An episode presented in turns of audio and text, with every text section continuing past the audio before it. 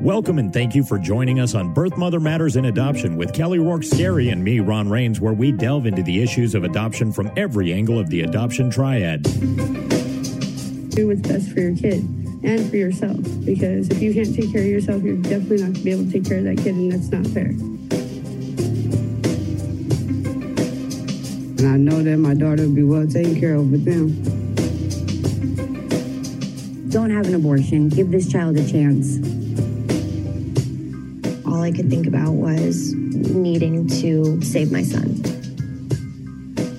My name is Kelly Rourke Scary. I'm the Executive Director, President, and co founder of Building Arizona Families Adoption Agency, the Donna K. Evans Foundation, and creator of the You Before Me campaign. I have a bachelor's degree in family studies and human development and a master's degree in education with an emphasis in school counseling. I was adopted at the age of three days, born to a teen birth mother, raised in a closed adoption, and reunited with my birth mother in 2007. I have worked in the adoption field for over 15 years. And I'm Ron Rains. I've worked in radio since 1999. I was the co host of two successful morning shows in Prescott, Arizona. Now I work for my wife, who's an adoption attorney, and I'm able to combine these two great passions and share them on this podcast. There have been studies that have given two different conclusions as to what happens to marriages when the dream of becoming parents does not materialize.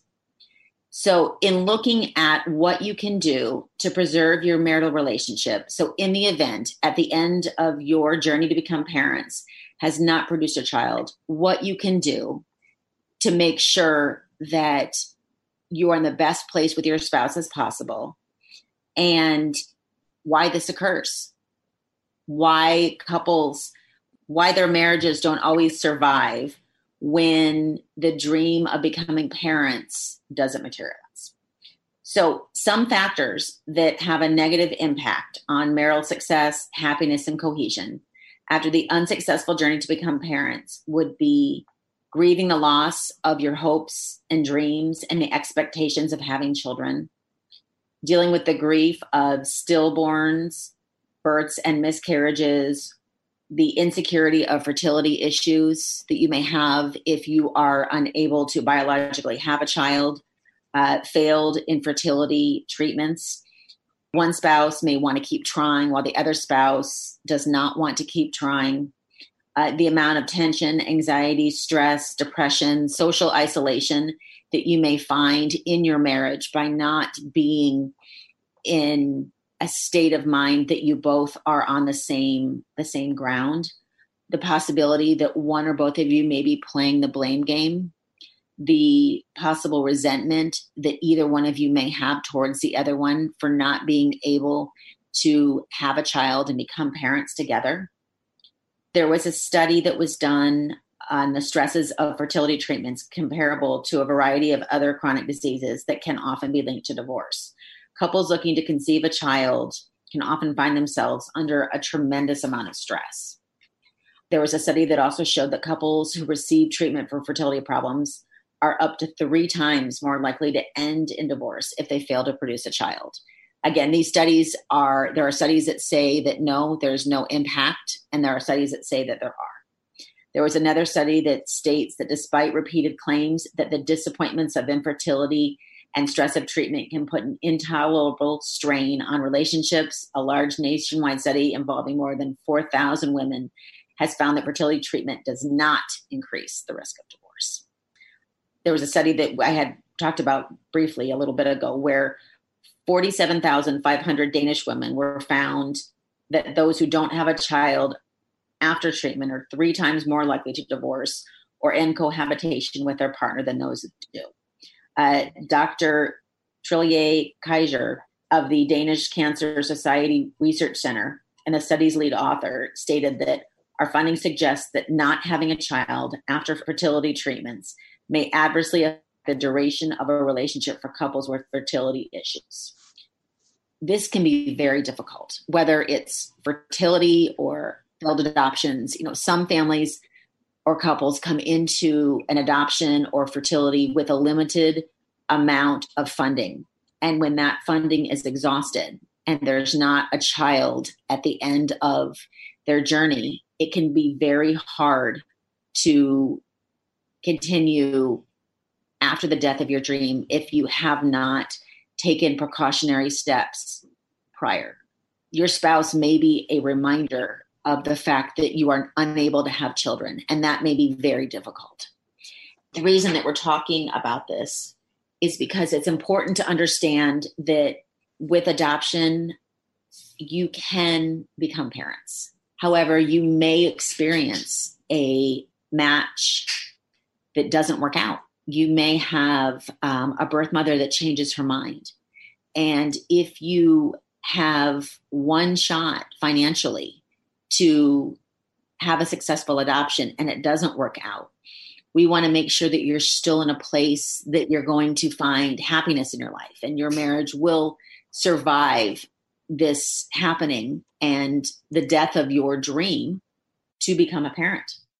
So, some steps that you can take as a couple to preserve your marriage would be agree together before you begin any plan, whether it's fertility or adoption, or again, the wait and see method, or even if you choose to not try to become parents and, and choose other life goals, agree on a plan, agree and solidify that plan and agree to stick to it regardless of your emotions or external factors or outside influences.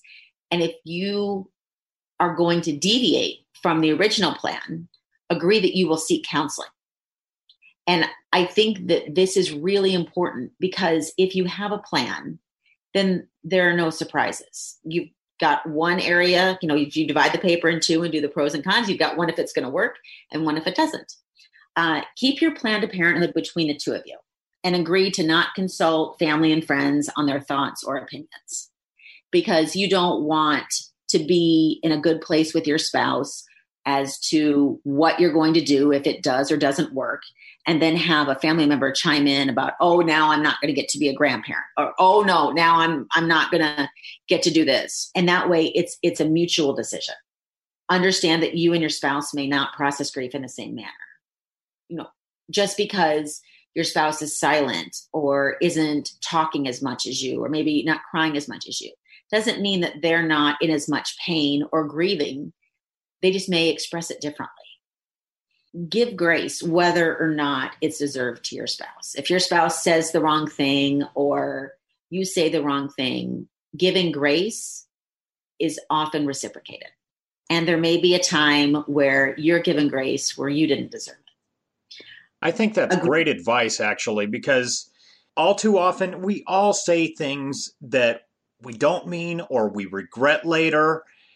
And to have your partner, your spouse, your wife, your husband give you that, like, eh, you kind of give you a pass and go, you know what, we all do it. I'm, I, you know, and not point that out, but just say, I love you and I'm here with you and we're a team and we're going to keep moving forward despite what you just said. you know, yeah. And I think we all need a little bit of that grace to not only receive but also to give out to the other person. It's good for our own soul. It is. And it's actually something that I've started instilling in my children with their relationships with each other because there are so many times when I know when I have wished that somebody would give me grace. And I think about that and I've taught them, you know, just you may be in a place where you don't deserve any grace, but when you do, really need it, you're going to be awful glad that you gave it. So Definitely. I think that's important. Agree to always communicate your feelings and emotions without fear of judgment from your spouse. In other words, you know, have have a, a safe place or a no fault zone or, or a place where whatever you say, you know, on the carpet in your in your bedroom is basically off limits. Once you walk off the carpet, that can't be touched again. You know, those words stay there make decisions together and remove the blame factor. Don't make statements like, I don't want to make that decision because I don't want to be held responsible. That's not fair. Make them together so that there's no uh, finger pointing blame at the other. Go through the journey together, hear the news together. That way, there's no misunderstanding, no missing information, and no unanswered questions You can do this by attending appointments together. Again, whether you're going through fertility or adoption, if you know husbands, if if your wife is going was going to the doctor to have an ultrasound or listen to the baby's heartbeat, you would go. It's no different than if she is getting a phone call from her adoption caseworker about an update on her adoption or if she's going in for uh, some treatment or procedure with a fertility doctor. So make sure that you are both there together. That way, if it's good news, you can celebrate together. And if it's not good news, then you can grieve together. Make sure that you attend adoption information seminars together as well, because that way you're both hearing it from the direct source. We're not playing a game of telephone. If you remember the old telephone game, when one person says something and then they say to somebody something else by the end, I mean, you're adopting an elephant. If one spouse starts to struggle, be the partner that you would want your spouse to be if the situation was reversed. Don't ever use the inability to bear biological children as a weapon in an argument. Those are piercing statements. And I promise the guilt is, is enough. Right. And I, I think the golden rule just kind of applies here. Treat people like you want to be treated if you don't want them to point out your flaws and inadequacies and and whatever it is, whether it's a flaw or not, don't do it to them. Agreed. Lastly, remember that this journey is leading both of you to parenthood. Your path may have been longer than your neighbors, but that only means that you will have more adventures, maybe both good and bad. But you will have the opportunity to strengthen your marriage and make it bulletproof not only is your spouse going to continue to be your spouse if you do all these things, but your spouse is going to be your parenting co partner if your adoption does have a positive ending. And as you both take on new roles and responsibilities as parents, you're going to want to make sure that in the event it doesn't happen, you still have each other. And if it does happen, that you are both strong and able to co-parent and be in the best place possible. I know that you have you and your wife considered having a child mm-hmm. and together as you already had a son from your previous marriage and uh, your wife had gotten pregnant and she miscarried and you've been open uh, and shared that with uh, all of our listeners. And you have an amazing marriage with your spouse. And what are some of the things that you guys did prior to uh, her getting pregnant, during the pregnancy, and afterwards, and then ultimately deciding to not pursue parenthood together other than raising your your son? Mm-hmm. We always had kind of a take it as it comes thing with in regards to building our family and and having a child. It was always okay we would like to have a child but we're not pursuing you know fertility treatments or adoption at least not at this point. And she was also very busy. She was going to law school you know through the early parts of our marriage and for quite some time. So that was more of the focus at the time but it was also we always did want a child but we uh, had our focus on her schooling and you know us getting established and if it happened then we were we were ready and willing and happy. We would love to have had a child. And then when she did get pregnant we were so excited and just we were ready. We were very ready. So when that did not come to fruition, it was it was heartbreaking for both of us. But I think the way we dealt with uh, with that loss and with that hurt was just by remaining strong in each other. You know, I'm not one to push my religion on anybody else, but I have to say our faith in God and in our marriage was one of the biggest strengths that we had because it was something that we could look to and say, we have each other and we have our faith. I think that was the biggest thing. Another thing that helped us immensely was that in our relationship, we've always been able to laugh and, you know, find joy even in even in times that were the hardest for us. We were able to not laugh about that, but still laugh with each other. And so, you know, our humor and just we I guess we're just really fortunate to have each other because we are so on the same page. We talked, especially in the last episode, about being on the same page with each other through your marriage and through good times and bad, and having the same goal, the same aim. That's huge. And it doesn't you know, I'm not trying to say, hey, everybody, look at us, do what we do. I'm just saying that's what worked for us.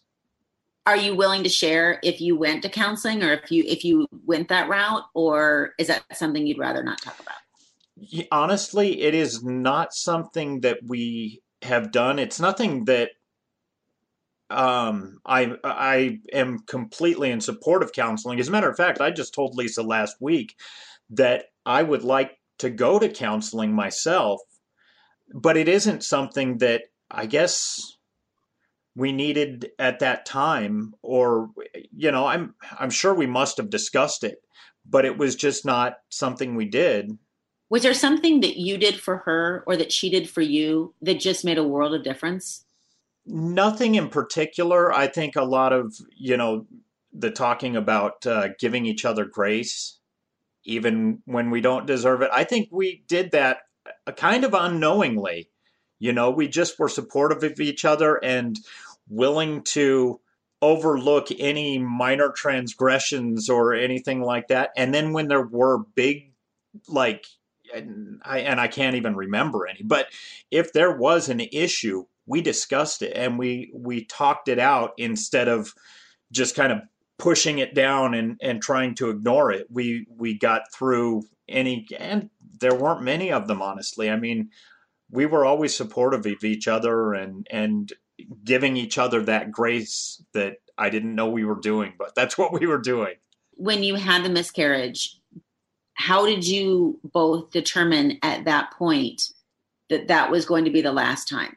Honestly, we didn't. It wasn't like we said, "Okay, that's it, we give up." At least not at that time. We uh, just thought, okay, let's back off. You know, another thing you talked about being busy, and we stayed busy. I kept working, she kept working and going to law school and doing what we had been doing before, which is great because that really helps to take your mind off of focusing only on that. That's not what our lives were completely about. I mean, we wanted it, but so I think just that over time after that happened, we would have been, you know, more than willing to, and we did keep trying, but not, you know, consciously. Kind of like if it happens, awesome, so great. You guys used the wait and see. That was that was the approach that you guys took. If it happens, great, and if it doesn't, we'll find peace in that too. Right.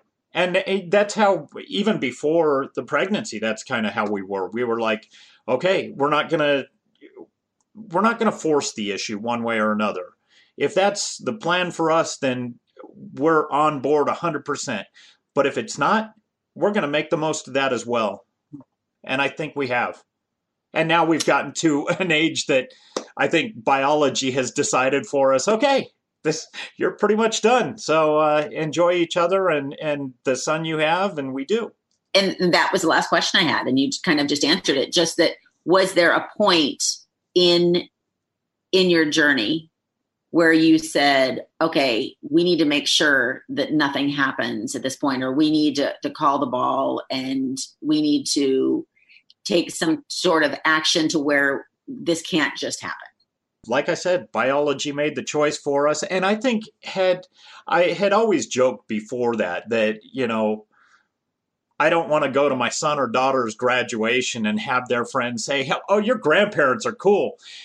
But I would have done that and I would have loved it had I been, you know, 50 years old. If I if we had a kid today, I'm on board.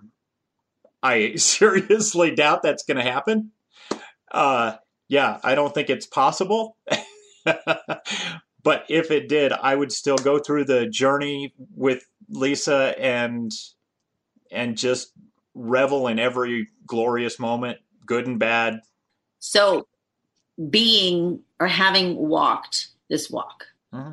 can you give us one last statement of the best advice or message that you would give to people that are in your shoes and have and have and are walking the walk that you walked?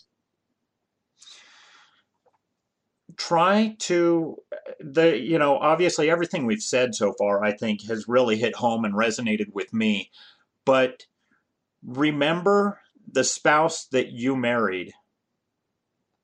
And remember that you started this journey together and appreciate them for who they are and who they were. And just focus on your team you know being a team together again through the good and the bad. That's that's what the vows say when you get married in sickness and health and good times and bad through you know whatever it is financial blessings or you know just being dirt poor and struggling through every single day. You did this together and you should stay together you know and and have that focus. I just feel so lucky you know. I have a wife that i love more than anything and i i think she feels some love for me maybe. She i know she does. I i know her very well. I know she does. All right so i just finished speaking with ron and he told me how amazing your guys' marriage is and how in the toughest of times how you guys got through it. And i really wanted to hear from you how what you felt made all the difference in the preservation of your marriage and how you worked through one of the hardest times that any couple would go through so you and ron had you had gotten pregnant and then you had had a miscarriage. And that is terribly difficult for anybody to go through. And then you went on to not, the two of you let time go by to see what would happen. And then ultimately, parenthood for a child from both of you. I know that he has a son from a previous marriage, but the two of you having a biological child or adopting a child together didn't happen for you. How did you get through that together and preserve your marriage from your perspective? Well, I think the biggest thing is that we had already had a strong foundation to begin with, and we had had other circumstances come up where we had crisis, not necessarily between ourselves, that but that involved maybe family or loved ones, and so we had had a strong foundation from that. Our biggest foundation, I think, in our marriage is our faith in God, because whenever we encounter a crisis, we turn to God about it and put our faith in God that things will work out as they're supposed to be. And uh, that's kind of how it was with the miscarriage. We prayed about it we were there to support each other, but we were strong to begin with. And we just accepted the fact that that wasn't meant to be at that time for whatever reason. And looking it back at it now, you know, maybe our goal in life that God wants us to do is to, you know, be able to be available to take care of our nieces and nephews. You know, as you know, we have my one niece that lives with us now, and there's a lot that we need to do with her that had we had a lot of other kids. We may not have been able to focus the attention that she needs. She's always been a child uh, I, i've almost considered her to be my child. I've always taken her under my wing anyways. And then of course we have ron's son who i couldn't be blessed to ask for a more wonderful child. I mean, I consider him my own, anyways. You know, we're there for him and can give him everything he needs. So you know, things just work out the way that they're supposed to. Was there anything during your journey that Ron did for you or you did for him that really stood out as a huge source of support? He's just always been there for me no matter what happens. And he was there the same for that as well. I mean, he was just there to support me and love me and comfort me, just like he does whenever there's a difficult circumstance that arises. Was there a time for you in in, in your marriage where you knew at that point that you had reached either an age or a milestone or something to where uh, having a biological child together was not going to be in the cards? I don't think that we ever gave it a lot of thought after that. I think we just honestly just said if it was meant to be, it would happen. So there was never a definitive end to that plan. There was never anything that was like, okay, well, we're now this age, and so we need to grieve this and let it go. You just kind of let nature take its course. Yeah, pretty much. What would you tell another couple that is being faced with the reality that having children, whether biologically or adopt adopting, is just not not going to happen for them? What is the best advice you can give them? That they still have a very important role in life, even if they're not a mother and dad in that context. You don't know what their calling is going to be. So it could be to, again, just like in our circumstances, be almost a role model and parent figure to possibly a struggling niece or nephew or a foster child or a big brother or big sister or a friend's child you just don't know what your calling is going to be and what influence that you may have on the life of a child in a different way. That's just as important. Thank you. That's so amazing. Thank you for joining us today. Thank you. So, whether it's at the very beginning stages of looking into alternative methods to having children um, in your adoption journey, or whether you've reached the point of that it's the dream has subsided and you're now looking at life um, without being a parent. Some recommendations are to stay busy. Don't revolve your life around planning for the baby, even if it's in the very beginning stages or you're matched. Still continue to live your life mm-hmm. because if you take all of your your eggs and you place them in one basket, you've pulled out of your knitting club and your you know, book of the month club and all these outside friends, you know, the once a week uh, Starbucks date, and you've got everything in this basket, and you drop the basket. That's going to be really hard. So you want to stay busy, live in the moment, and the time will go by. If you are focusing on something, remember the old saying, a watched pot never boils? It's true try to stop being angry. Angry at yourself because motherhood isn't coming to you as as you want it to. Mm-hmm. Stop being angry at the universe because yes, it's not fair. It's not fair that there are people that are pregnant that don't want to be pregnant. It's not fair that your neighbor is somebody that if she looks in the direction of somebody, she's so fertile she becomes pregnant. or with anybody or everybody who you contribute to some small aspect, how it's not fair that they're conceiving a child. Keep the conversation surrounding your journey to parenthood again between just the two of you, away from family and friends, and really make it something that you two are doing together. And don't make the topic of every conversation with your spouse about the journey to become parenthood. make sure that you guys are still talking about your own dreams, your own goals, what you want to do to your house next, or what vacation you want to take, or what movie you're going to see. You don't, again, want to place all of the focus and the pressure and every moment because one of you may burn out from hearing it. And then you're not going to get the responses that you want and deserve to have. Hmm.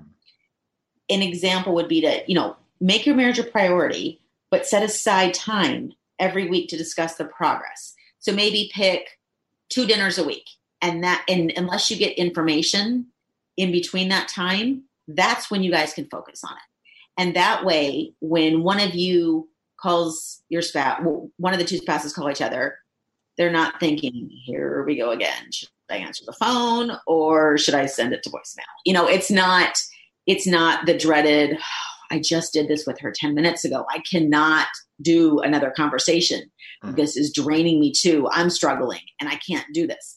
That's why you can you can save it and you can focus and it's something you can both look forward to. And again, if you're struggling with this, this is where counseling can really help because you can really focus on this in counseling with the counselor and process these things, even if you're going to individual in addition or instead of marriage counseling.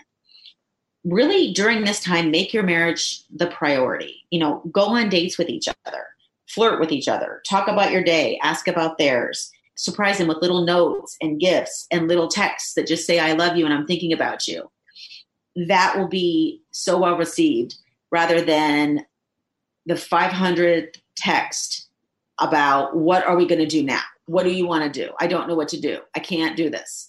And again, to take the focus and the stress and the burden of the choices that you are going to have to make, but really still living in the moment. A main thing is forget the stigma, the stereotypes about going to counseling. It doesn't mean that you're not strong, that you can't handle your own emotions, that you need help. It's support. That's really what counseling is it's a source of support. It's a neutral party that has been trained to go in and help you self examine. That's really what it is. And to help you process your own grief. They're not there to judge. It's not looked at as a bad thing, it's looked at as a good thing allow yourself that assistance because it's going to get you through your darkest days. Thank you for joining us on Birth Mother Matters in Adoption. If you're listening and you're dealing with an unplanned pregnancy and want more information about adoption, Building Arizona Families is a local Arizona adoption agency and available 24 7 by phone or text at 623 695 4112. That's 623 695 4112. We can make an immediate appointment with you to get started on creating an Arizona adoption plan or just get you more information. You can also find out more information about Building Building Arizona Families on their website at azpregnancyhelp.com. Thanks also go out to Grapes for allowing us to use their song I Don't Know as our theme song. Birth Mother Matters in Adoption was written and produced by Kelly Rourke Scary and edited by me. Please rate and review this podcast wherever you're listening to us. We'd really appreciate it. We also now have a website at birthmothermatterspodcast.com. Tune in next time on Birth Mother Matters in Adoption. For Kelly Rourke Scary, I'm Ron Rains.